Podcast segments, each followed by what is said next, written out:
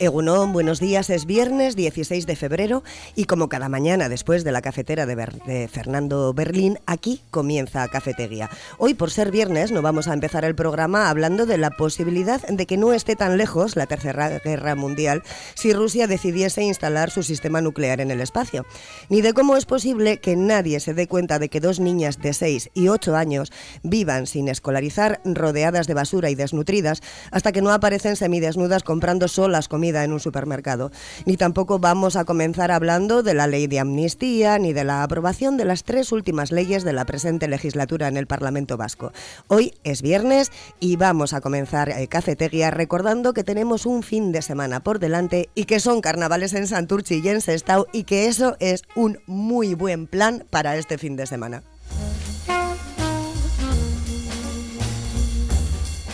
Recibe el saludo de Ander Vilariño al control técnico y mío, de Marian Cañevano, el nombre de todo el equipo. Hablaremos hoy en la tertulia ciudadana de la campaña Nai Dudalaco de Portugalete, de la participación de 600 escolares para repoblar los montes de Musquiz afectados por el incendio del 2019, del incremento de casos atendidos en el Servicio Municipal de Atención Psicosocial de Portugalete y de la primera salida de la temporada para observar la migración de las aves en el Abra.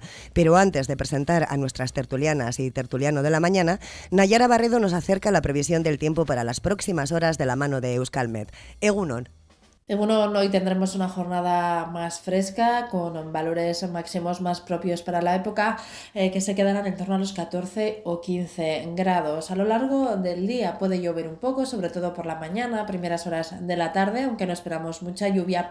Y después, a lo largo de la tarde, esas precipitaciones remitirán del todo y se irán abriendo amplios claros. El viento soplará del oeste o noroeste.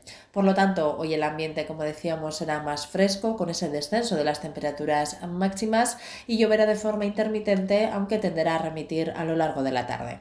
Mañana sábado esperamos una jornada tranquila y soleada con algunas nubes eh, a primeras horas, pero que darán paso a cielos más despejados, solo con algunas nubes altas. El domingo también comenzaremos el día con tiempo bastante parecido, aunque es probable que de cara a la tarde o tarde y noche un nuevo frente nos deje algo de lluvia. En cuanto a las temperaturas, las máximas subirán un poco, eh, se moverán entre los 15 y los 20 grados durante todo el fin de semana, pero las mínimas descenderán, de modo que las primeras horas serán algo más frías.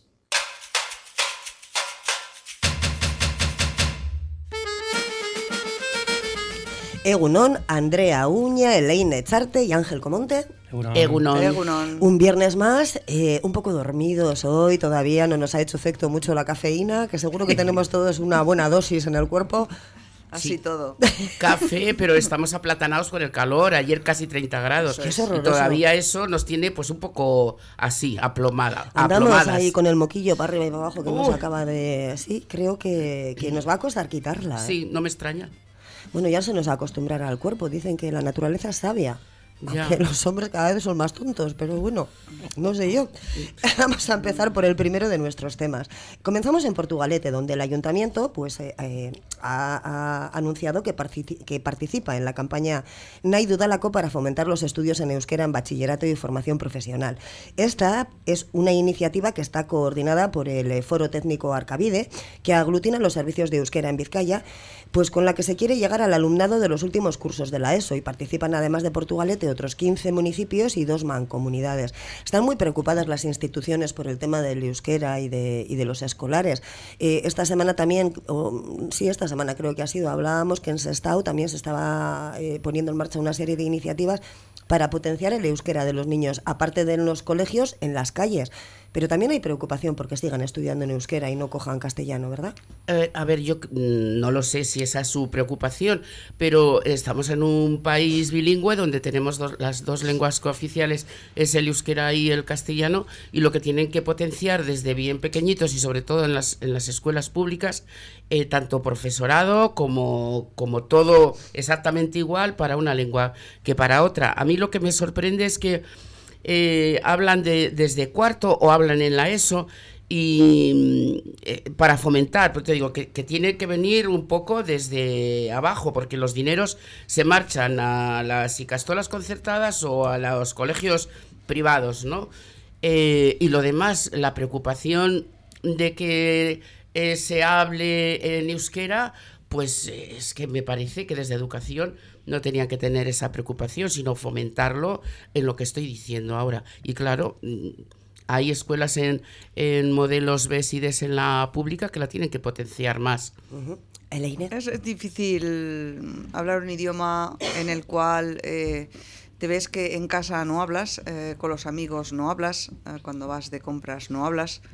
Entonces sí que es importante, como dice Andrea, potenciarla dentro del ámbito académico, porque si no, creo que es el único recurso que nos queda. Todavía a este nivel creo que nos falta muchísimo recorrido mucho por hacer y yo lo hablo desde la experiencia personal. Yo aprendí antes a hablar inglés que euskera, y aprendí a hablar catalán antes que euskera.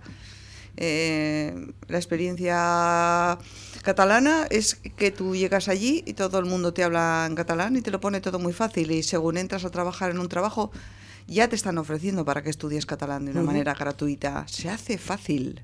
Hombre, es un poco más fácil el catalán. Muy fácil, muy fácil. Viendo la francés, Exactamente. Eh, pero yo creo que aquí aún, aún desde muy chiquitines deberían estar encima. Sí, mucho más. Yo voy a ser la nota discordante. pues está genial. yo creo que, a ver, potenciar los idiomas está muy bien. Creo que no solo uno ni dos, sino cuatro, los que haga falta. Pero también es cierto que cuando los idiomas están politizados y, creamos ciertas cuestiones de por medio, igual también se genera cierto rechazo. No porque exista un rechazo en los chavales, sino porque al final es como lo de las natillas. O sea, si vas metiendo ahí a pico y pala, pico y pala, el tema idiomático, pero de una manera un poco pedagógica y más bien política, al final, pues eso estalla. Y yo creo que en el fondo hay un problema cuando hay una parte de la población que piensa que Gabriel Celaya o Blas Dotero o Miguel de Unamuno no son lo suficientemente escritores eh, con Euskolabel porque escribían en castellano. Entonces, eh, yo creo que, que, el tema es más profundo, hay una carga mayor de profundidad y no es por un tema solo migratorio, como están aludiendo ahora desde las instituciones, sino porque cuando intentas, como decía Julio Caro Borja, eh, poner las cosas, pues bajo un modelo y un prisma, pues al final eso te estalla en tus propias manos, como se hizo en su momento pues con ciertos términos geográficos o toponímicos, y no lo digo yo, lo decía Julio Caro Baroja, que, mm. que, creo que sabía algo más que yo como antropólogo. Mm. Bueno, tú también sabes unas cuantas cosas, ¿eh? Pues yo voy a seguir siendo también la nota discordante, pero lo contrario, no debemos de olvidar eh, que aquí, que este pueblo, eh, Euskal Herria, Euskadi, Euskadi, Euskal Herria, tiene su propia lengua. Y fue una lengua masacrada, fue una lengua que metieron en la cárcel por hablarla, eh, una lengua prohibida que no facilitaron absolutamente nada para que las personas mayores que la hablaban y la pudieran transmitir, la pudieran hablar. Yo tengo amigas de Baserris que sus madres, viviendo la guerra, les prohibían hablar en euskera y no sabían hablar en castellano. O sea, si vamos a meter la política, metemos la política desde el fondo. Creo que no hay que olvidar que este pueblo tiene su lengua, es ineludible, y que se tiene que hablar punto y pelote que la tienen que dar, vuelvo a repetir, hay dos lenguas cooficiales y enseñar lo mismo, el euskera y el castellano. Y lo mismo que dan facilidades para el castellano, tienen que dar las facilidades para el euskera. Porque además la gente, precisamente, gente migrante, gente que hemos venido de fuera, que ya tenemos generaciones de hijos y de nietos, en, el año setenta y tanto luchamos porque hubiera eh, euskera en las escuelas, porque no había, ¿eh? porque no había. Entonces, de aquellos barros, estos lodos. Eh, no podemos olvidar, decir que si metemos la política, metemos toda la política, ¿no? Y, y yo estoy totalmente de acuerdo que fomenten, que apoyen, que se hable, que los que que den más facilidades a las personas mayores, que yo quiero aprender en un Euskaltegui y es muy caro. Em, bueno, tienes posibilidades. ¿eh? Sí, quiero decir, hay según. Eh, quiero decir que no, si económicamente estás mal, sí que tienes. Eh, pero no todas las. En horarios y en todo, ¿no? yo incluso pediría más ayudas para fomentar el tema del euskera y para que se hablara desde casa también. Que es lo que dice. Sí. Desde casa. Yo, con el tema de la, lengua materna. La lengua materna. Yo también tengo que, ya puestos, eh, nos metemos en otros fangos. yo, yo también eh, me parece que, el, euskera es un valor importantísimo, ¿vale? Pero también sé, sé que el euskera está castrando a muchísima gente muy preparada que lo único que le falta es el euskera. Gente que tiene una categoría y un nivel para acceder a puestos muy importantes y que tiene un valor muy importante y que le están echando atrás solo porque no habla euskera. A mí esta parte no me gusta. Eh, creo que hay mucha gente que se ha tenido que marchar porque aquí no ha encontrado su puesto y que se ha descartado simplemente por eso y mucha gente que, se, que ha retornado eh, y que intenta otra vez hacerse su lugar aquí, eh, que sigue estudiando euskera y sigue preparando, evidentemente nunca llegará a un nivel de euskera eh, como el que se pretende que llegue, es que está muy preparada para el trabajo y se la está descartando. Eso crea una sensación de insatisfacción en la gente que es increíble y levanta otro tipo de corriente contra el euskera, a pesar de que todos amemos este idioma, que creo que no está siendo, no está siendo justo o que te den un puesto de trabajo y te digan, bueno, pero tienes que sacarte este nivel mientras tú estás haciendo un puesto de nivel bastante alto, cumpliendo unas funciones bastante altas, pero tú ya sabes que ahí no vas a tener nada que hacer. ¿Por qué no hablas euskera? Andrea. Sí, pues volvemos al principio de esta iniciativa, que es la noticia que nos trae. Y además lo enlazo con lo que tú estás diciendo. Precisamente desde pequeñitos, desde pequeñitas, el, aprendizaje eh, de los dos idiomas tienen que ser estar al mismo nivel para que no surjan estos temas. Tú vete a Inglaterra y dile que eres un español y a ver si coges un trabajo porque no sabes hablar. O a Cataluña, que tú has puesto el ejemplo. Mm, yo creo que, que, sin entrar en que esto además es muy para mucho debate y nos, no nos podríamos de acuerdo si venimos a la noticia primigenia que es de las ayudas, yo totalmente de acuerdo para que no pasen estas cosas. Y que cuando se estudie una carrera, se estudie también, bueno, ya hay en la universidad, puedes estudiar las carreras en euskera o en castellano, que haya facilidades para todo el mundo, hijos de todas las los niveles o clases sociales para tener las mismas oportunidades, que es, es en realidad justicia social y las mismas oportunidades. Y en el lenguaje no debemos de olvidarlo, de verdad, es que este es un país que si no se habla son por las consecuencias de atrás y hay que potenciarlo. Bueno, yo no me meto en más, más jardines. Vamos, a, vamos a introducir el segundo tema, lo vamos a introducir con Ángel, pero bueno, que igual que se cuidan las pirámides de Egipto, el euskera también se tiene que cuidar, que es más antiguo. Y bueno, tal y como están las pirámides hoy en día, que están todas las piedras cayéndose, el euskera más bonito todavía. Siempre y cuando no olvidemos que los requetes que eran carlistas eh, cuando entran en Bilbao, que tiene una calle todavía por ahí, las navarras no iban hablando en, en, el idioma del imperio, sino que hablaban en euskera. Quiere decir que ojo también con la mitificación por parte del nacionalismo y la creación de las patrias eh, y la aplicación el tema idiomático. Scorri era un grupo que se crea en la época con gente como Gabriel Aresti, que era muy poco nacionalista, o como Agustín Ibarrola, y luego incluso fue una reacción contraria por parte del mundo culturalista del parte del nacionalismo frente a ese tipo de euskera. Gabriel Aresti escribió siempre en euskera. y lo aprendió. Sí, pero no me Lo aprendió, ¿eh? Quiero decir que... No me has entendido lo que estaba diciendo. Estaba diciendo precisamente que Gabriel Aresti, que no era nacionalista, y que fundamenta a Oscor, igual que Agustín Ibarrola, que podían ser más vascos que muchos de los que ahora presumen de identidad, eh, eh, apoyaron al grupo incluso con carteles, con pinturas, y luego en su momento salió una corriente contraria al grupo de música por parte de ese nacionalismo culturalista porque lo consideraban un rojerío españolista. Ojo, ¿qué decir? Ojo, con, todo, con todo el tema porque es bastante complicado, como cuando apedrearon y tiraron huevos a la viuda de Gabriel Zelaya cuando se inauguró un instituto en Hernani, porque se consideraba que esa señora era una agente extranjera. Entonces, por eso digo que... y también son grupos, no es todo, ¿eh? eh, eh quiero decir que no, podemos hacer, no podemos hacer de un poco un todo. pero Esos son grupos que salen como aquí, eh, en contra, tanto a favor como en contra, y los fanatismos yo no los voy a defender nunca. Ya, ya, pero fíjate dónde está una, una picota eh, no, su portal en las siete calles está ahí dejado en la mano de Dios. Y sin embargo, otros como Sabino Arana, pues tiene una estatua de los jardines de Albia, ¿no? O sea, que decir que si nos ponemos aquí a buscar. Eh, y por cierto, se presentaron tres a la cátedra de Euskera: un jesuita, Resurrección María de Azcue, Arana y un amuno, demostrando el tema del vasco-iberismo. Entonces, por eso digo que es más complejo y quien tiene la batuta y quien tiene el poder. Bueno, pues eh, aquí lo vamos a dejar. Vamos a pasar al segundo de nuestros temas. Y que estoy de acuerdo en, el apoyo. Ah, sí, sí. y vamos a situarnos en Muskiz. Y vamos a continuar también hablando de escolares, porque 600 alumnos de los centros educativos del municipio van a participar el próximo día 27 en una nueva campaña de reforestación en la superficie afectada por los incendios en los montes del municipio durante el 2019. A ver, a los niños está súper bien educarles, es una iniciativa genial, pero ¿servirá para acabar con los incendios? Pues, eh, a ver, eh, la iniciativa, mira, esa es de Portugalete, no sé un momento.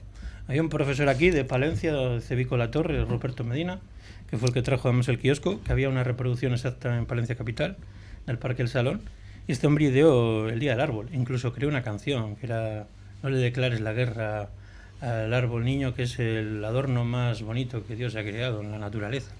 Es decir, eso está bien. Nosotros en la escuela nos llevaban a plantar árboles y tal. Luego llegaba el kinky de turno del barrio y lo rompía. en un momento.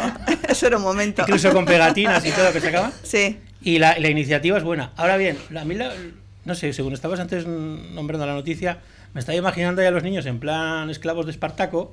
Y claro, digo, a ver si a los 600 niños me los tienen ahí con el lazadillo, venga niños. Que van en turnos, van en turnos, no van los 600 con la bola en la pierna atada. Entonces digo, vale, si ponen uno cada uno, bien, pero que no, lo, que, que, digo que habrá un parque técnico, ¿no? Para control ahí. Jardinería.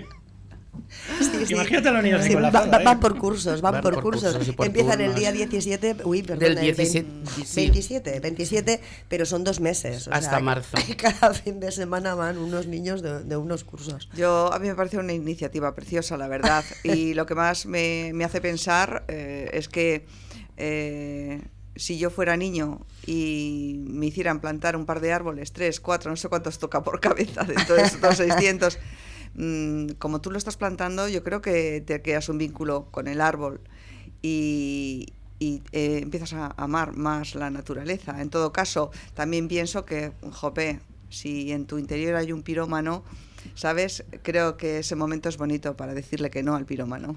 Sí, bueno, también si, si en tu interior hay un egoísmo por la economía, pues también es buen momento para decir, oye, cuando sea mayor no voy a ser un egoísta, que me cargo el Amazonas.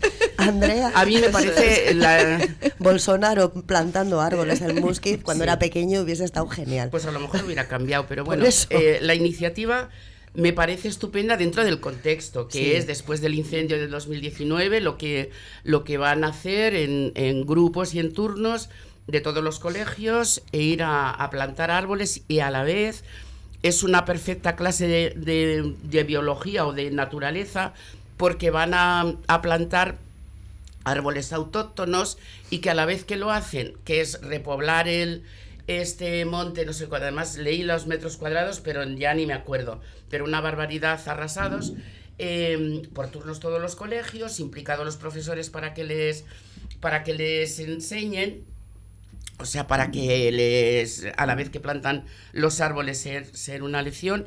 Y, y me ha parecido muy bien. Es un, una actividad, em, pues yo creo que será de la Agenda Verde también, eh, participando, haciendo participa- participación, eh, con participación de todos los colegios y, y el profesorado.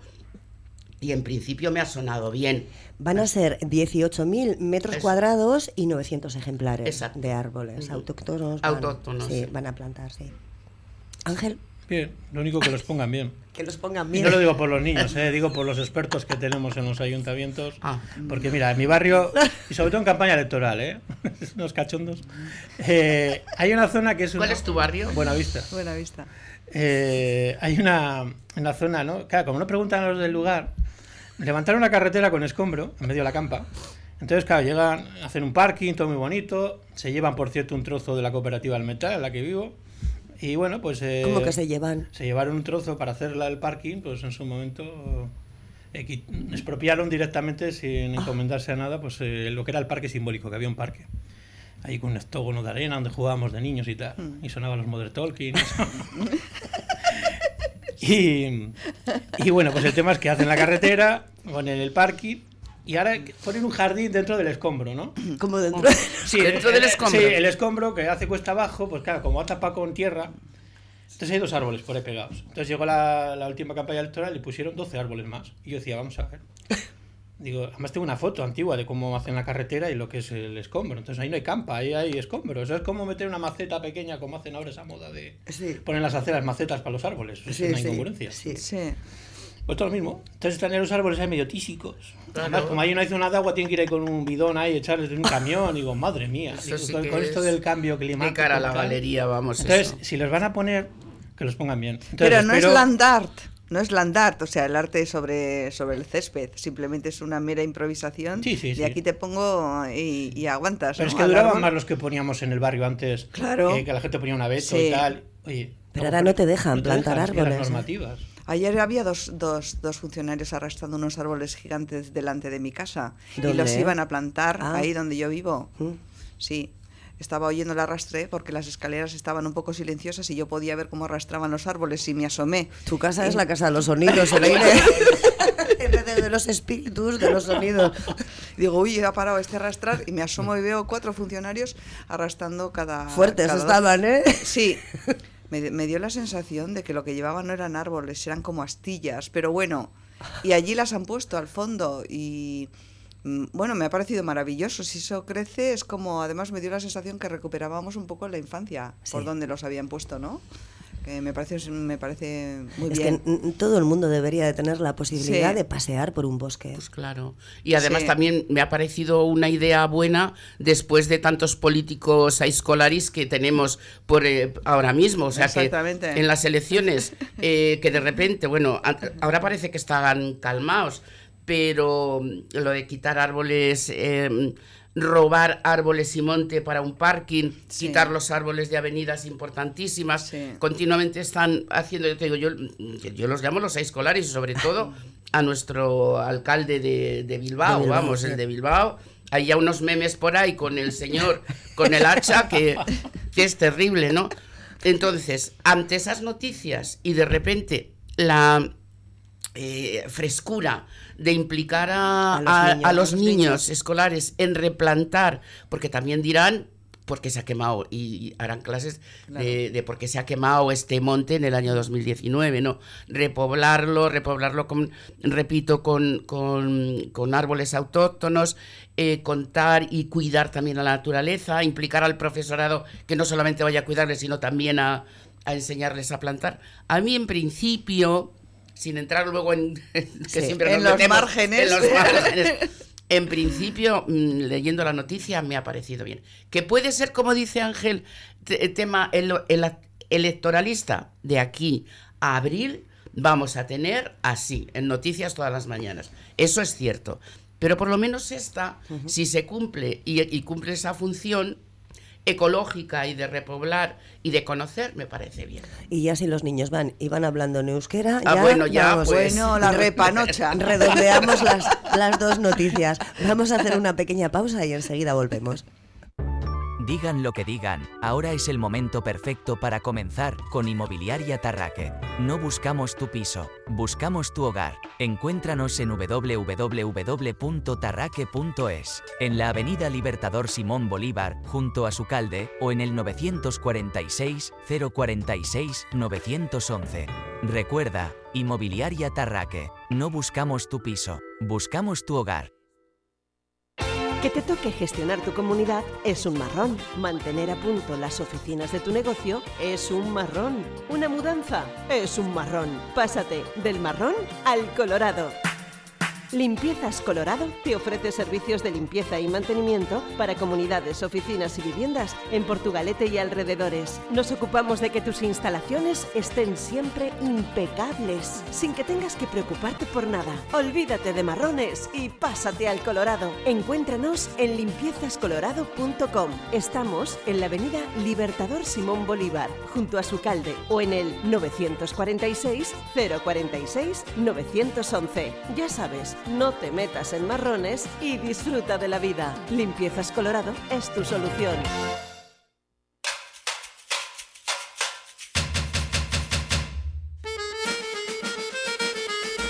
Y comenzamos la segunda parte del programa. Antes de, afrontar nuestros últimos dos temas, eh, vamos a continuar en la zona de Muskit, porque Andrea, tienes una denuncia. Ah, sí, sí, tengo. bueno, tengo una denuncia. además es que siempre lo cuento, porque fue un día eh, un día antes de, no, de Lolenchero. Iba a buscar un libro porque se me acababa, que se lo había... De Tomás Medina. De Tomás Medina. estaba en la feria de Musquis. Me busqué a una amiga para que me acompañara porque yo las carreteras de por ahí no controlo mucho. Íbamos despacito mirando las, eh, las señales para que no se nos escapara ninguna. Vale, pues después de un mes me viene una foto de que, que me he pasado un semáforo en rojo. Y yo digo, ostras, un semáforo en rojo. Si íbamos a 10 buscando los, buscando los carteles, porque si nos salíamos íbamos a Somorrostro, yo sé dónde. Y entonces, vale, bien, mi, mi estupor, mi estupor, pues es en la calle, donde ponen las calles? Trueba. Trueba. calle Antonio Trueba. Calle Antonio Trueba. Calle la sí, es la que viene de. calle Antonio. Vale, pues entonces yo lo comento esto con amigos, mi indignación, imposible. Carmen, mi, mi amiga y compañera, un semáforo en rojo, pero, pero sí vamos de verdad como, como burros. Y, entonces lo comento y me dice un compañero mío que vive en Erandio, no me digas, pero si a mí me ha pasado igual. Y le enseño la foto y dice, ostras, si es la misma foto. Y entonces, tengo aquí, que os lo estoy enseñando, los dos coches diferentes, en la, parados en el mismo sitio, o sea, los dos hemos cometido la misma infracción con las mismas fotos. Yo creo que solo los coches los han cambiado, o sea, pues yo qué sé. Y entonces, eh, yo creo que me voy a hacer una afectada, una asociación de afectados a afectadas por el semáforo de Musquis de la calle Antonio Trueba, porque yo voy a pagar la multa, que se enteren los del ayuntamiento por si están escuchando la radio, voy a pagar la multa, pero voy a recurrir. Y ya tenemos un montón de afectados y afectadas por esta foto. No es normal que todos los coches cometan la infracción en el mismo lugar. Pasa algo.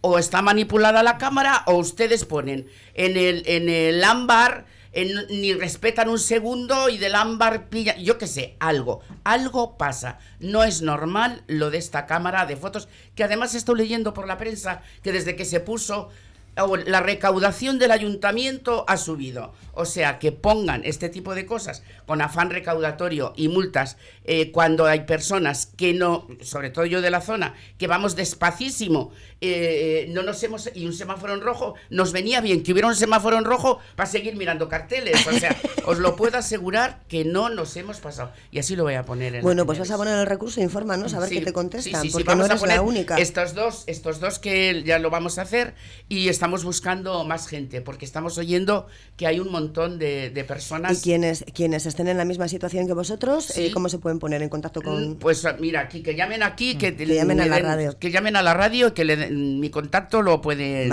lo pueden dar. Bueno, pues eh, vamos a pasar al tercero de los temas. Hecha queda la denuncia, a ver qué es lo que pasa. Vamos a seguir este tema, pero vamos de cerca de cerca. ¿eh? la nueva versión despacio. de Robin Hood. ¿Eh? Robin Hood. de Nottingham de Muskis.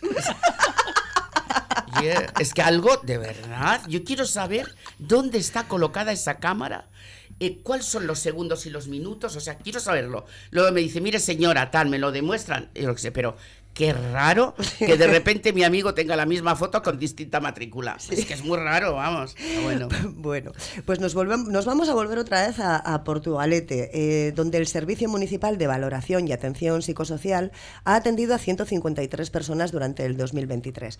Y esto eh, supone un 13% más que en el ejercicio anterior. De esas 153 personas, 116 han sido adultas, pero hay 37 menores. Llama la atención que el incremento en la utilización de este servicio pues por parte de los menores haya experimentado un 46%. O sea, un 46% más de críos están, están mal, están mal, están utilizando este servicio. Sí, eh, a mí me parece un servicio fundamental. Me parece que se queda corto, creo que dice la noticia que son tres psicólogos. Sí, que lo han eh, ampliado, pero dice que son tres. A mí tres tampoco me parece mucha ampliación. sí, tres, la verdad es que me hundí un poco porque... Sí, porque la lista oía, las, oía las cifras... Yo sé gente que ha querido acceder al sistema y me ha salido bastante defraudado. Porque los plazos eran muy largos y la asistencia era de necesidad inmediata. Entonces, me parece que esto es una muy buena iniciativa, creo que debería ampliarse y creo que estamos en un momento de problemas con la salud mental que es muy importante. Hablan de esa ansiedad crónica constante y total a todos los niveles, en los mayores, en los menos y en, la infancia. Y luego todos los problemas que se están, que, que, ya lo sabíamos, pero que ahora les estamos poniendo nombre, parece que le ponen nombre y ya existen. Eh, con el tema de los acosos, eh, el tema de la violencia, todo eso entra de ahí. Para tres psicólogos. Eh, esto asusta un poco, porque muchas veces pasan cosas y dicen, jo, es que en su momento fue, pero le dieron cita para dentro de tal, ojalá no fuera así y que todo el mundo que, llegase allí eh, podría tener una hora eh, dentro de un tiempo lógico y ser atendida y ayudaba y ayudada, porque realmente mm, yo creo que como sociedad necesitamos mucho, muy a peor, muy a peor. Sí, totalmente de acuerdo. Igual que antes también hablábamos de la necesidad de invertir en idiomas, como estamos en el tema euskera, mm. eh, creo que esto es fundamental. Me viene a la mente la canción de Mocedades, ¿no? La de Me llamaban loca, ¿no? Que la gente se queda ahí con la anécdota. Ah, mira, sí, estaba loca. Sí. Ricky que se pone el traje novia, tal. Pero nadie va a la raíz del tema y dice, ¿qué le pasa a esta mujer? Eso es. O a este hombre, o a este niño, a esta niña. Y mm, lo que dices, no, no deberían ser solo tres psicólogos, sino siete, ocho los que haga falta. Sí. Y si tiene que ser deficitario, que sea deficitario. Para eso el sistema público debería ser para eso. Entonces, bueno, bienvenido sea. Y ojalá las cifras fuesen menores en el sentido de que sería sintomático de que la sociedad está mejor, pero hay, hay un problema social en todos los sentidos. Muy importante. Hay mucha soledad. Mm. Eh, lo de los encierros yo creo que provocó, todavía aceleró más el problema psiquiátrico, ya no solo psicológico, vamos a ir a la raíz del tema. Y es que la gente no se aguanta, es que eso lo hay que ver en las, en las tiendas, ¿no? O en cualquier cola, la gente está ahí en plan con instinto asesino de, ah, se ha colado este, las manzanas son mías, el otro. Entonces, hay un problema, convivencia, que hay que arreglarlo. Sí, hay un problema y también de las personas mayores, que tú has tocado el tema de, desde la pandemia, ¿no? Hay muchísimas personas en soledad, viviendo en depresión y no se les hace ni, ni puñetero caso, pues porque como son mayores y tienen 70, 80 años, mm, ya está. Pero hablando de, de la noticia, a mí lo que me parece es que las instituciones tienen que estar implicadas y tener un vehículo, o sea, ser, eh, ser un un hilo directo con las familias que saben los, servicios sociales toda esta problemática. Y a mí también lo que me preocupa muchísimo, que el 80% son mujeres, que entra la violencia machista, los maltratos a las mujeres. Eso, el 80% es muchísimo. Y luego entramos mujeres y pasamos a niñas y a niños. Bullying, violencia, familias desestructuradas que luego eh, eh, vas a la calle eh, con, estas, con estas vivencias, fracaso escolar. Por eso digo que, que tiene que haber ahí un vehículo continuo, instituciones, colegios, también médicos, o sea, algo para que estén todos juntos y que inviertan dinero. No se puede tener estas cantidades de, ciudadanía en estas situaciones. Y luego también, que tú lo has tocado, el tema tabú de las enfermedades mentales. No hay psiquiatras ni psicólogos. Eh, ahora van poniendo, pero bueno, nada. En, la seguridad social, la, la salud mental y la bucodental es que, mm, bueno, y aquí no, no nos metemos a los mayores, que es que no, tienes derecho ni a ir al dentista y es cuando se nos caen los dientes. O sea, eh, eh, dan apoyo y ayuda al principio a niñas que también, mm, pero bueno, y, las personas mayores, eh, si vas al dentista de la seguridad social es para sacarte todos los dientes. O sea, sales sin dientes. pero luego se acabó el problema. Todo, se acabó el problema. Pero luego ya tú, tú, sin, el problema. tú sin dientes, luego dices, come bien, come bien. Eh, haz todos sin dientes, pero de verdad, es como de risa, pero es que es muy grave. O sea, que, de verdad he metido este en lo de las personas mayores porque me atañe mucho, no hay ayudas absolutamente para nada y eso también dificulta. Una persona mayor no sale a la calle porque si no tiene una boca en condiciones, ni se ríe, ni sale a un restaurante, o sea, le, le impide, o sea, está cada vez más metida en casa. Eh, eso por un lado. Y luego lo de la violencia y que hay en las calles. O sea, lo has, dicho tú, mm. Ángel. eh, se nos nota crispados y crispadas, pero en reuniones, en las colas, en mm. todos los sitios, en los metros. Yo ayer presencié en el metro un señor que quería entrar antes de salir y le dio un empujón a una señora mayor que tuve que volverme para atrás y decirle, pero señor, ya va usted a entrar. Pero encima, agresividad. ¿eh? Y esto, eh, algo pasa. Estamos profundamente insatisfechos. Eh, primero, el tema sanitario nos, nos está dando bastante por allí nos han subido el nivel de vida eh, que no nos aguantamos los pedos. Y así lo digo. Porque tú vas a comprar, tú vas a la... ¿Cómo, sales? Si tú, tú vas a la carnicería y la señora que está al lado tuyo te está diciendo, pero ¿cómo cuesta la carne ahora, no? ¿Esta carne? pero bueno, pero es la misma de siempre la carne esta que me estás vendiendo.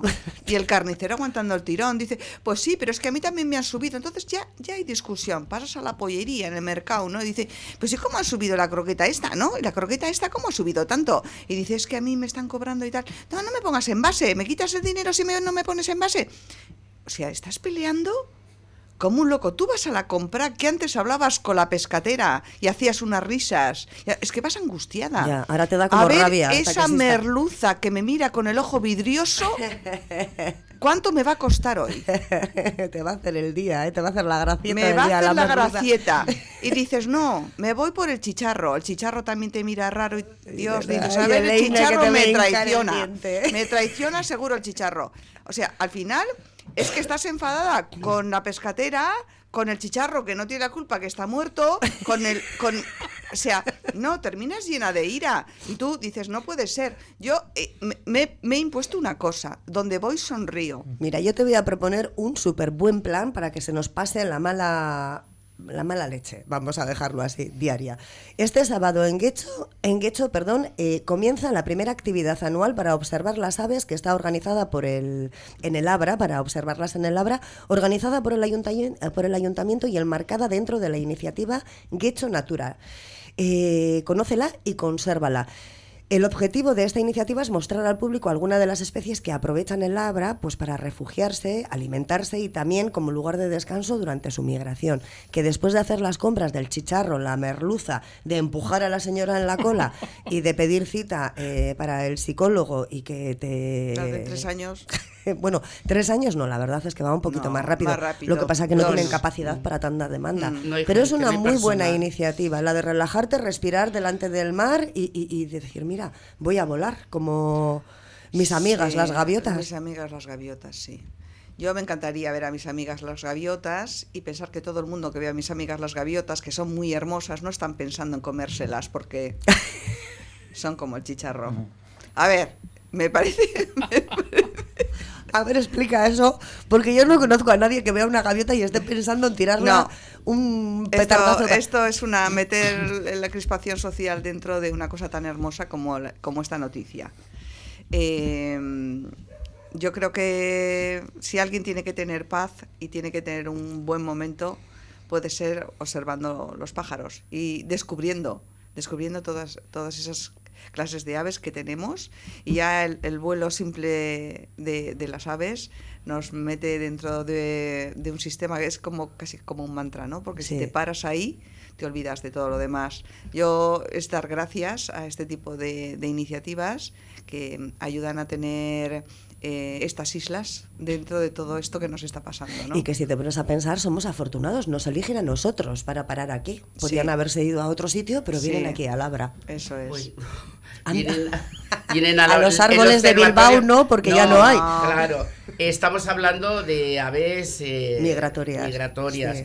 Y en todos los lugares pasa lo mismo. A mí me pasa como la noticia de de la población del monte, no sé, la repoblación del monte.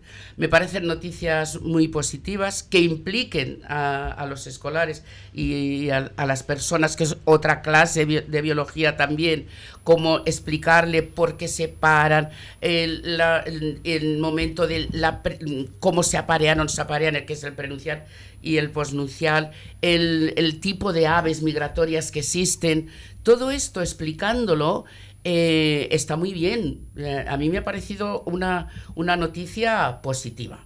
¿eh? No sé si también será por el tema de las elecciones, que también estará en la agenda. No, se hace siempre. Se hace siempre. Pues entonces a mí me parece una noticia que se puede trasladar como muy positiva, en, en plan también explicando la migración de las aves y, y, aprendiendo también. Y luego los niños y las niñas, estar con telescopios, con prismáticos, o sea, es una actividad lúdica que les puede, vamos, que, que pueden aprender y disfrutar. Ángel.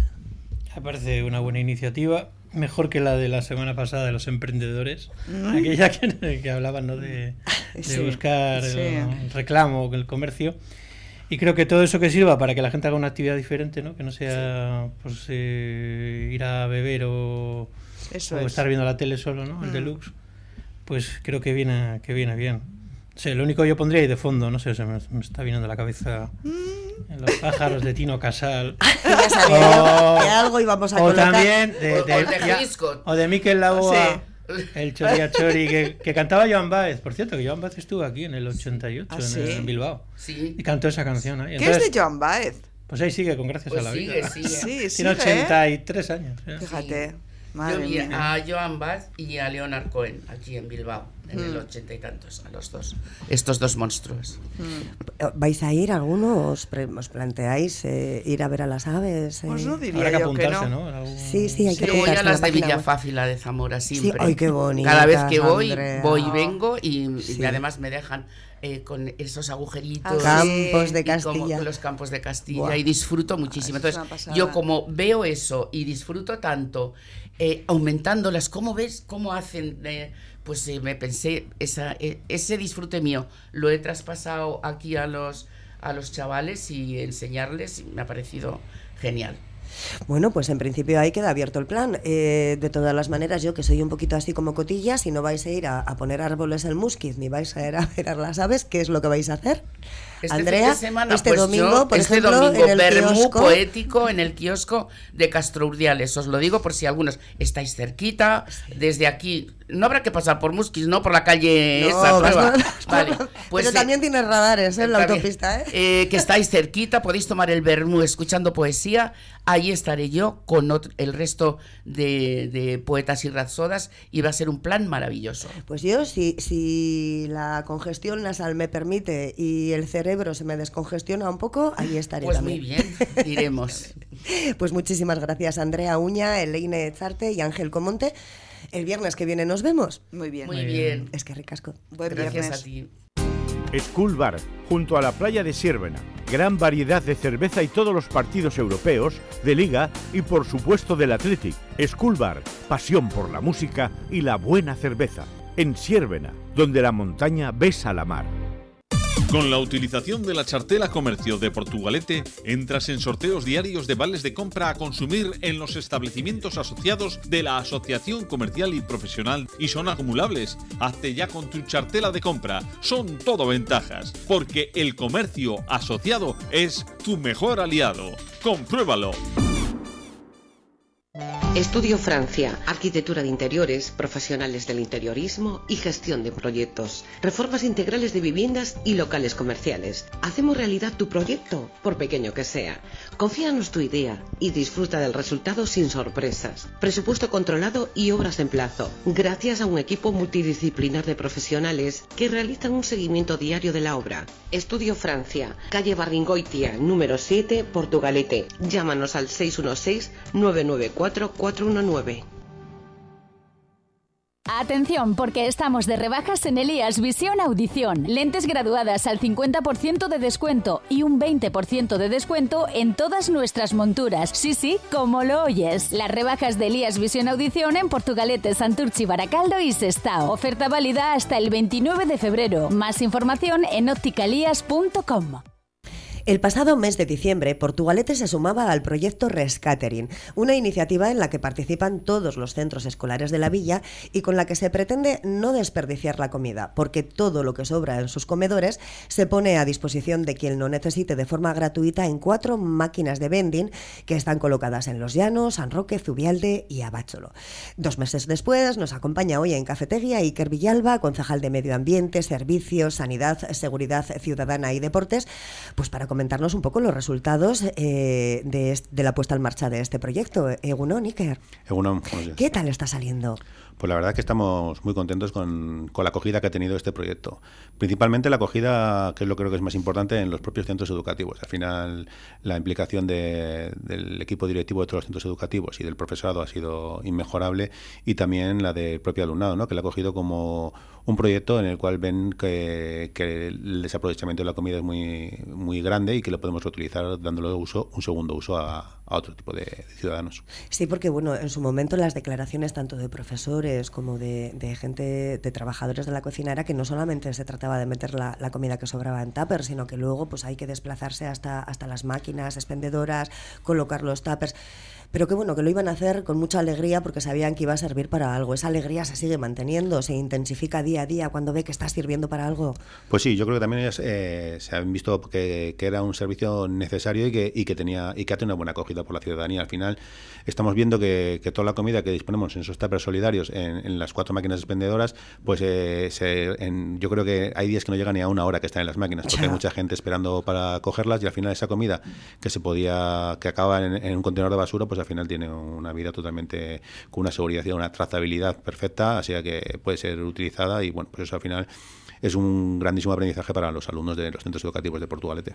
En esta iniciativa no solamente participaba Portugalete, participaban más municipios, pero sí que es verdad eh, que llegar a, ese huerto urbano que también está recogido como otra de las partes eh, eh, del programa, o sea, no solamente es repartir la comida o no tirar a la basura la comida que sobra, sino que además toda esa, pues bueno, pues las peladuras de patatas, toda esa basura que nos puede podemos ir generando mientras hacemos la comida también hay un plan en Portugalete para ello que se ha puesto en marcha a través de los huertos urbanos y que somos pioneros. En este sí que somos pioneros en Europa. ¿En qué consiste, Iker? Bueno, nosotros lo que hicimos con el proyecto fue a través de, de, una recogida de ideas que hacemos con los centros educativos de la Agenda 2030, que hacemos en, con el ayuntamiento, con todos los centros educativos, recogimos esa propuesta que nos hicieron los propios centros educativos, es decir, de cómo podíamos hacer con esa comida. Nos pusimos a trabajar y vimos que en algunos municipios habían, hacían algo piloto con, uno, con una única escuela, Ajá. ¿vale? Y nosotros eh, hablamos con, con, esta fundación de Rescatering, de Residuo Cero, hablamos con ellos y, la verdad que nos dio una buena impresión, le dijimos que qué tal había funcionado ese piloto, nos enseñaron datos y nosotros lo que hicimos es hacer lo que llamamos un portugalete circular con los centros educativos y con el residuo alimenticio. Eso lo, nosotros lo, unimos a lo que viene a comentar, es un huerto urbano escolar, ¿vale? En, en, principio teníamos un proyecto para ubicarlos en un punto del municipio todos juntos, pero al final eh, se ha decidido poner en cada centro educativo un huerto escolar que lo que hace es cerrar ese círculo, ¿no? Esa sí. recirculación de, de esto. Al final lo que hemos hecho es como hemos comentado antes, es en esos tapas solidarios que en el mes de enero simplemente hemos repartido 1.593 raciones en el municipio, es decir, 1.593 raciones han sido puestas en circulación para que la ciudadanía disfrute de ellas a coste cero. Y hay decir, que quitarle la semana de, de los Reyes. Que en es... total han sido 18 días de funcionamiento Fíjate. de las máquinas. En 18 días se han repartido 1.593 entre primeros y segundos planos. Sí, sí. Con un tiempo medio de, de, las máquinas, hemos dicho, un tiempo medio de que, las, de que las máquinas tengan la comida 9 horas. Porque algunas, algunas máquinas, como la de los llanos, tardan un poco más, pero 9 horas. Y bueno, y aquí en estos en este, en este caso todavía no participan todos los centros. Hay un centro que todavía no ha participado porque, porque estamos poniendo la, la, las condiciones sí. apropiadas. ¿no? Sí, Hasta ahora están participando siete centros escolares. De los siete centros son Astilecu, Campanza, Roberto Medina, eh, Santa María, Zubeldia, Gabriel Celaya y, eh, y el Carmen. Y bueno, están colocando en tres máquinas, en la máquina del Zubialde, de Los Llanos y de San uh -huh, Roque. Uh -huh. Y bueno, se han puesto, como hemos dicho, un montón de, de, raciones, entre ellas se han puesto 325 raciones de arroz y pasta, 206 de raciones de pescado, 276 raciones de, de carne, eh, de carne, 215 raciones de verdura, 396 raciones de legumbre, 165 raciones de patatas y huevos. Quiero decirte que al final son números y, y comida que al final iba a acabar en, en un contenedor y que al final se han podido aprovechar. Bueno, pues al final quiero decirte que, que, que, hemos dicho un proyecto muy global, ¿no?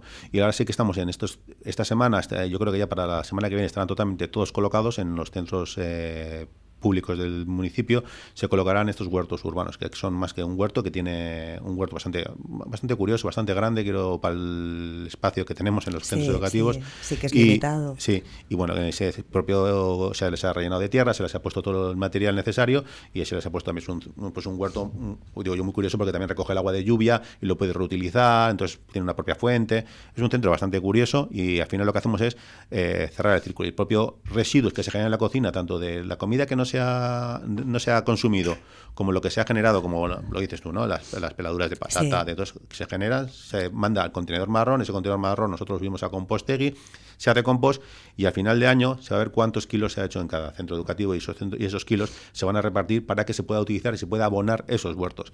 Al final es ver que, que todo tiene una utilidad, que hay que intentar tener el menos residuo, porque al final el residuo eh, que tiramos al contenedor de resto, pues al final es un residuo que se quema y no, y no se puede revalorizar, no vale para nada.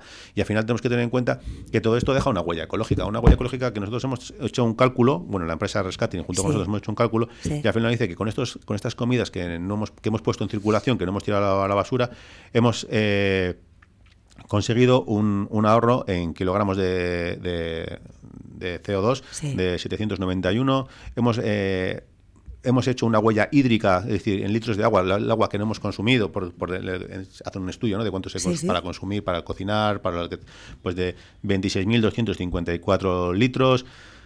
Bueno, pues varios datos, ¿no? ¿Y esto a qué equivale? Pues que como si habríamos eh, ahorrado un consumo de 332 litros de, de gasolina en huella de CO2 y como si habríamos hecho un equivalente en, los litros de agua, los pasáramos a cuántas duchas nos daríamos con eso, pues sería en torno a 330 duchas que nos habríamos ahorrado con estos con este tipo de, huella hídrica que nosotros hacemos que no, que no haya, no haya sido consumida. ¿no? Bueno, pues yo creo que son datos que al final eh, los damos luego a los centros educativos y con estos datos los centros educativos pueden trabajar en las asignaturas. No, no solamente es una parte práctica que, la, que realizamos poniendo las comidas en funcionamiento y, haciendo el, el compost, sino que luego con estos datos vemos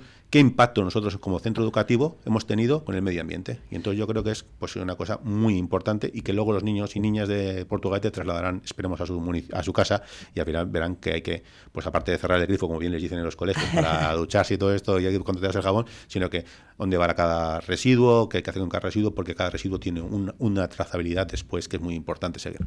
Que parece fácil cuando lo estás contando, pero poner y encajar todas las piezas de este puzzle para que el círculo sea completo, no tiene, es muchísima gente la que toma parte de la iniciativa, pero yo supongo que una vez que nos acostumbremos nos, nos saldrá innato, o sea, necesitamos cuidar el planeta, necesitamos cuidarlo tanto a nivel individual como a nivel de instituciones.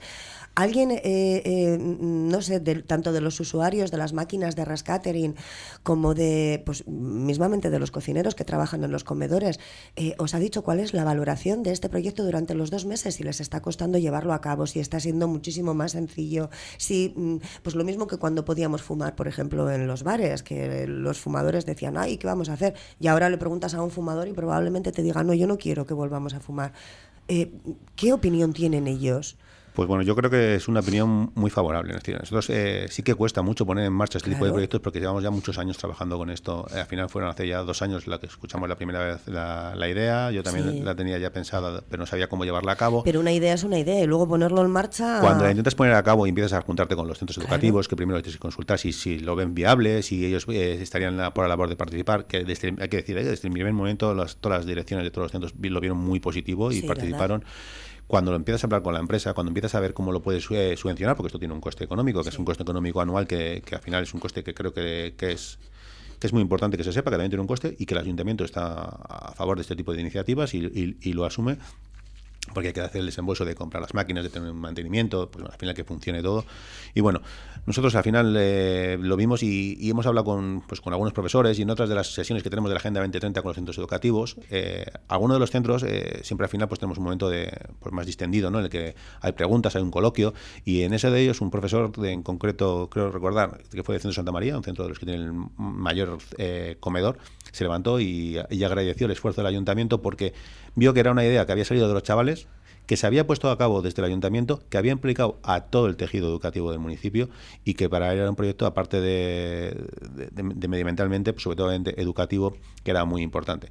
Para nosotros eso es lo que nos vale, ¿no? lo que nuestros niños y niñas se llevan para, para casa, lo que van a poner en práctica junto con sus aitas y con sus amas en, en casa y eso es lo que, de esa forma creo que tenemos que cuidar el, el planeta, ¿no? porque Solo tenemos un planeta, no hay un planeta B, como siempre decimos, no hay un planeta B. Creemos no que lo están buscando. Lo ¿eh? están buscando, pero de momento no lo existe y lo tenemos que cuidar. Y nosotros muchas veces ya tenemos muchos hábitos que nos cuesta cambiar, pero si los chavales, los niños, desde, desde principio empiezan, pues yo creo que es muy importante que, que, lo conozcas desde el principio y que ellos vean ya como dices tú, ¿no? Es raro el no hacerlo bien, ¿no? Al final, oye, eh, esto va al contenedor marrón y no va al otro. No lo tires aquí, que aquí no va. Y aquí tiene una función que no es la suya. Sí, que igual ponerse en marcha es lo que más cuesta. Poner en, bueno, de repente te llega el puzzle a casa con 8.000 piezas y dices, madre mía, ¿qué voy a hacer con tantas? Pero una vez que empiezas a colocarlas, luego ya va todo seguido.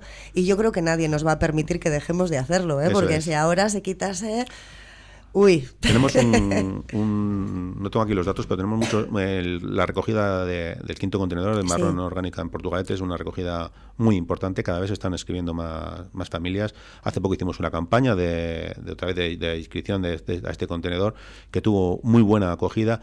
Vemos que los números cada vez que hacemos una campaña suben. Sí que es cierto que hay algunas familias que, que ya otro contenedor más me cuesta, pero yo creo que es importante eso, eh, hacer, sernos eh, conscientes de que tenemos que hacerlo, porque esto es para, no es para, no es para el ayuntamiento, no es para el gobierno vasco, no es, es, sino es para nosotros, es para que tengamos un municipio eh, y una y un planeta mejor cuidado. Y al final dejemos a nuestros, a nuestros hijos, hijas o a los que vengan después, pues un, planeta mejor que el que Por lo menos que puedan respirar, ¿verdad? Por lo menos que puedan respirar. por lo menos que puedan respirar.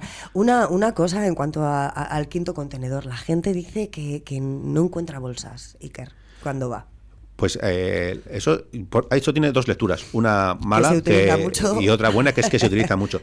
Hay que recordar que cada tarjeta nosotros seguimos manteniendo esa promoción que hicimos al principio, que cada 12 semanas damos una, un, paquete de bolsas de, de 40. Sí que es cierto que son bolsas y son máquinas de vending, que a veces cuando una se gira, eh, por lo que me dice el servicio de mantenimiento, pues a veces invalida la máquina. Pero sí que es cierto que siempre, siempre tenemos en el ayuntamiento, en el área de, sanidad y medio ambiente, puedes ah, ir a recogerlas allí. También es cierto que cuando la máquina de, que tenemos aquí en San Roque se atasca, a veces, cuando tiene las chicas y no se las ha acabado porque tiene mucha demanda, pues tienen ellas y les pueden dar directamente. Intentamos que se solucione lo antes posible. Pero sí que es cierto que son máquinas entre comillas, un poco novedosas, en el que tienen que es un vending que tiene una máquina que registra que cuando, cuando la uses, cuando no la uses, pues a veces pues tenemos esos problemas. Pero bueno, yo creo que, estamos trabajando en que eso se pueda solucionar. Y lo, más importante es decir que si alguien necesita bolsas, que no se preocupe, que si en el ayuntamiento por las mañanas en el área de medio ambiente puede subir y cogerlas. bueno, pues si no hay en un sitio, hay en otro y un paseíto por Portugalete eh, nunca viene nada mal. así hacemos el, círculo completo. Comemos y luego hacemos ejercicio para ir a por las bolsas. Y si no podemos ir a Pando a hacer deporte, que está muy bien también. todo, todo. Podemos hacerlo todo, que tenemos de todo. Y que antes de terminar con la entrevista, ¿qué es lo que está pasando con el servicio de jardinería del ayuntamiento? Pues bueno, el servicio de jardinería del ayuntamiento ya desde hace mucho tiempo eh, teníamos una, una, empresa que realizaba el servicio, que en este caso era la empresa Precero, y ya hace mucho tiempo que tenemos una, una mancomunidad que es, que es como la de Ranzari y tenemos un servicio que teníamos compartido, ¿no? Una parte del municipio lo hacía Ranzari y otra parte lo hacía la empresa todos los grupos políticos ya llevamos trabajando tiempo en poder, es decir, el ayuntamiento, trabajando en poder llevar todo el servicio a Ranzari, porque le veíamos ahora eh, que había dado un cambio sustancial hacia mejor y que podía ser capaz de llevar el servicio, que hasta ahora creíamos que no tenía esa solvencia técnica, ahora sí que con un cambio de gerencia que ha habido y con un cambio de directrices, pues creemos que hay una solvencia técnica y posible, y entonces lo que hemos hecho es eh, todo el servicio de jardinería pasarlo a Ranzari. Ha sido un tránsito, pues pues diríamos, eh, bueno, pero siempre es que nunca es un tránsito perfecto, ¿no? Al final hemos intentado que se haga una subrogación completa de los trabajadores, pero hay que tener en cuenta que Ranzari es una, una mancomunidad que tiene que tener unas, unas, limitaciones y al final tiene que trabajar con personas con discapacidad psíquica y tiene que cumplir un ratio que es muy importante para poder ser esa mancomunidad, que es tener el ratio 70% de trabajadores con, con discapacidad y 30 sin discapacidad. Había nosotros intentamos pasar a todos los trabajadores, bueno, nosotros no, Ranzari intentó coger a todos los trabajadores, pero ¿qué pasaba? Que se pasaba de ese ratio. Entonces, ¿qué hizo? Pues pasar al máximo número de trabajadores, es decir, de los eh, 13 trabajadores que había, pasaron 9 trabajadores. Eh, que, todos esos nueve trabajadores hay que recalcar que mejoran su situación laboral, porque pasan a otro convenio, porque van a tener mejor remuneración. Bueno, pues es una mejora sustancial en su trabajo. Pero nos quedan otros cuatro. Nos quedan otros cuatro trabajadores, que de los cuales un trabajador eh, pues seguramente eh, empiece ya otra vez en Ranzari, porque hay, una bolsa de trabajo y él cumplía las, las, las capacidades que tiene que tener un monitor de Ranzari, se va a presentar a una bolsa de, trabajo, que creemos que, si lo hace bien, pues eh, tendrá. Entonces nos quedarían tres trabajadores que, bueno, que lo que han hecho este, eh, lícitamente han hecho una, una demanda por, por, el despido, que bueno, que será Ranzari que tendrá que, bueno, será un juez que dirá lo que si está bien o está mal y será Ranzari la que tiene que decir. Pero a mí sí que me, me gustaría recalcar el esfuerzo que hace el ayuntamiento por, la, por mantener Ranzari. ¿no? Al final, Ranzari es una, una mancomunidad que pertenece a los dos ayuntamientos, Portugalete y Santurce, y ese esfuerzo que hace el ayuntamiento por apostar por Ranzari implica que hemos creado 18 puestos de trabajo con personas con discapacidad. Es decir, hemos mantenido los nueve trabajadores que teníamos en Precero y aparte hemos creado 18 puestos nuevos, es decir, 18 chavales que si no sería por la mancomunidad de Ranzari no tendrían trabajo. Y son chavales que son del entorno de Portugalete, Santurce, y que son trabajan bien, ¿eh? y que trabajan muy bien, porque todos estos chavales antes de entrar en Ranzari se les ha hecho un curso de formación en los centros educativos que tenemos en el entorno y entonces tienen la capacidad y están capacitados para hacer ese trabajo que se les, que se les pide en, Portugalete y en Santurce también. Y al final, creo que eso es lo importante, ¿no? La generación neta de empleos, que al final había una generación neta de 18 puestos de empleo, que eso es muy importante, de chavales que si no tendrían mucha problemática para encontrar trabajo y veremos cómo esos tres personas que nos quedan a un día descolgados, pues intentaremos ayudarles. Lógicamente, nosotros no estamos, eh, entendemos su situación, entendemos su postura Creo que, vamos a intentar que solucionarlo de la mejor manera posible. Pero bueno, a mí sí que me queda ese, ese, amargor de esas tres personas. Pero bueno, creo que, ha sido un tránsito que era necesario y obligado, porque hay que recordar que, que Ranzari es un, ente propio, es decir, trabaja, son trabajadores del ayuntamiento y le tenemos que dar carga de trabajo. Porque pasa una cosa importante con Ranzari, de si, nosotros, si Ranzari el 80% del trabajo lo tiene que hacer en los ayuntamientos. Si no lo hace los ayuntamientos no puede contratar trabajo fuera. Entonces eso es muy importante y yo creo que ahora tiene un 80% alto y va a conseguir trabajos en el exterior. Bueno, pues que con el compromiso de ayuda a esos tres trabajadores que se nos quedan descolgados para que la fotografía sea perfecta, eh, nos vamos a quedar y que el Villalba, eh, muchísimas gracias por, por, venir a los estudios de Porto Radio y estamos en contacto porque esto siempre es dinámico, siempre van saliendo cositas. Siempre que queráis, es que A ti. 1.593 raciones totales rescatadas de comida de los centros, de los comedores de los centros educativos eh, portugalujos que iban a acabar en la basura y han acabado en los estomaguitos de quien lo necesiten gracias a las máquinas de rescatering. Así terminamos hoy Cafetería con estas buenas cifras. Ya lo sabes, no tires nada a la basura y si te sobra algo, pues igual hay alguien que lo necesita. Disfruta del fin de semana, recuerda que son carnavales en Santurce y en Sestao y nosotros nos despedimos no sin antes desearte que pases un muy buen fin de semana. still the same old tune.